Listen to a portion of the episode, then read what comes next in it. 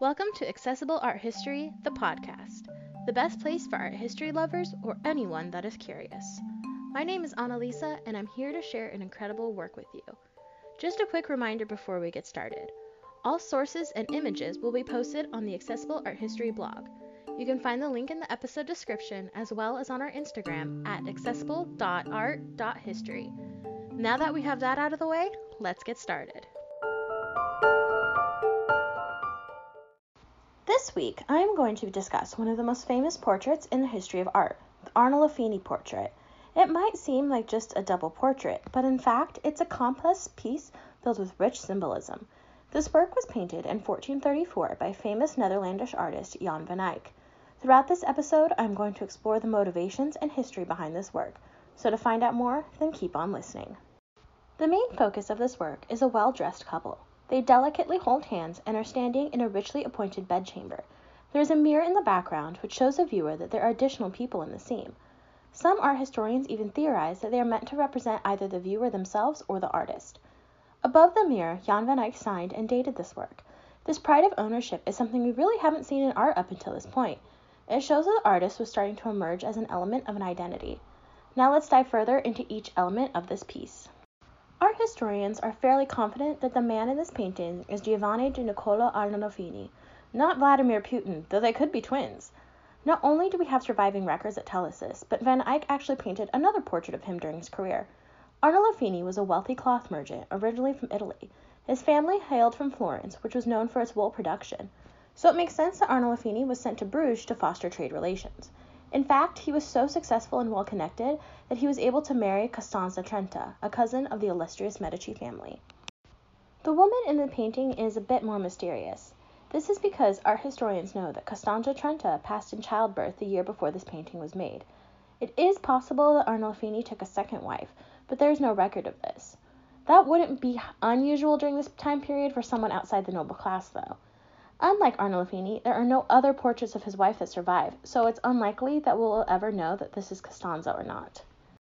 There is some debate about what this painting shows. Obviously, it's a double portrait, but what's the occasion? A work by a master such as Van Eyck would have been quite expensive, so we know it had to be an important moment.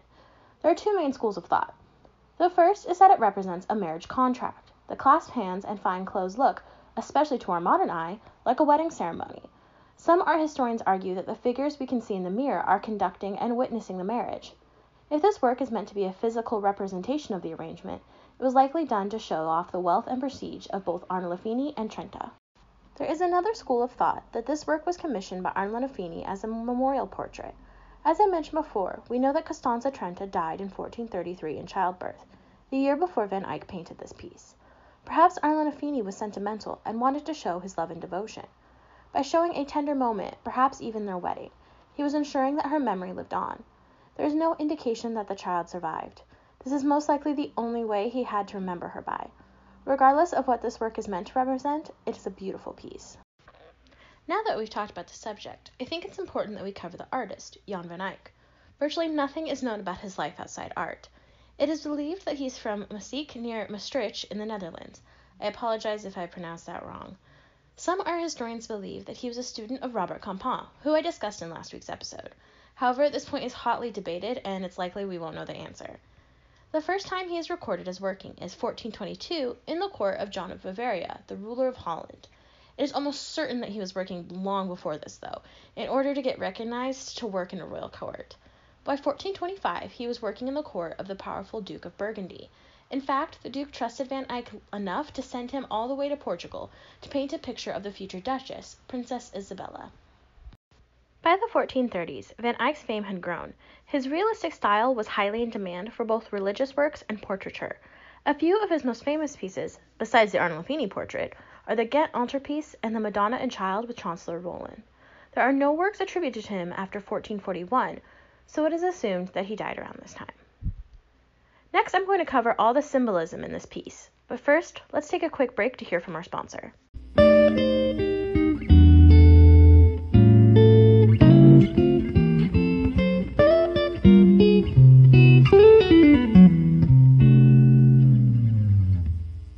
Another day is here, and you're ready for it. What to wear? Check. Breakfast, lunch, and dinner? Check. Planning for what's next and how to save for it? That's where Bank of America can help.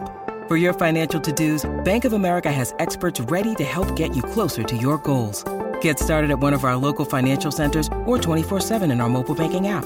Find a location near you at bankofamerica.com slash talk to us. What would you like the power to do?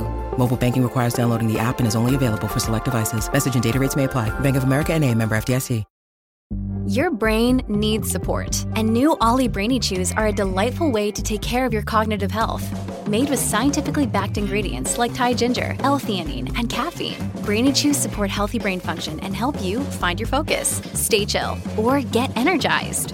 Be kind to your mind and get these nootropic chews at olly.com. That's O L L Y.com. These statements have not been evaluated by the Food and Drug Administration. This product is not intended to diagnose, treat, cure, or prevent any disease.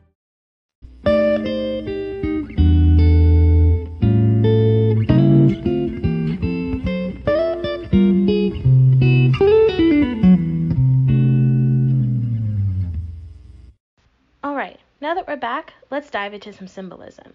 This is one of the reasons that so many people love and treasure this work. The most prevalent symbols are the ones connected to love, which makes sense if this is meant to be a marriage portrait. If you look closely, there is a saint carved into the bedpost. Many art historians agree that this is meant to be an image of St. Margaret. She's a patron saint of childbirth, which makes sense for a bed. There is also a small dog at the feet of the couple.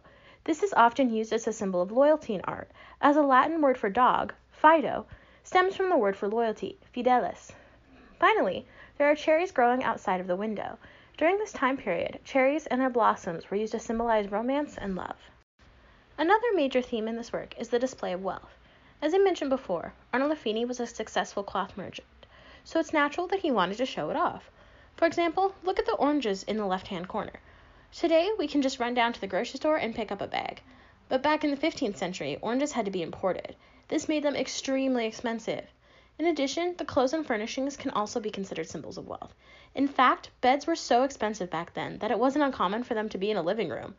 The details, such as the chandelier and mirror, are also used to show just how successful Arnolfini was. The main reason that we can discern this much detail from the work is the fact that Van Eyck worked using oil-based paints. I discussed why this is so revolutionary in last week's episode, so make sure to give it a listen. He truly perfected the craft because oil paint took longer to dry than tempera. He layered colors and glazes, called the wet on wet technique, and blended them. This added dimension and shine, creating a rich and complicated color scheme. It also helped to create a more three dimensional look. They can best be seen in the two figures. They look as if they could step out of the painting and into our space. The wet on wet technique was a revolution in art and continued to be used for centuries. The Arnolfini portrait is arguably the most famous double portrait in the history of art. Not only does it showcase the use of oil painting, but it helps us to understand the world of the 15th century.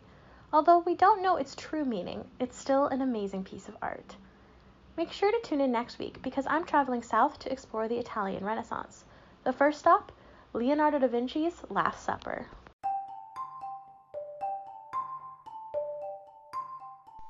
Thank you so much for listening to this episode of Accessible Art History, the podcast. Make sure you follow us on Instagram at accessible.art.history for updates and keep an eye out for our next episode. They drop every Monday on your favorite podcast platform.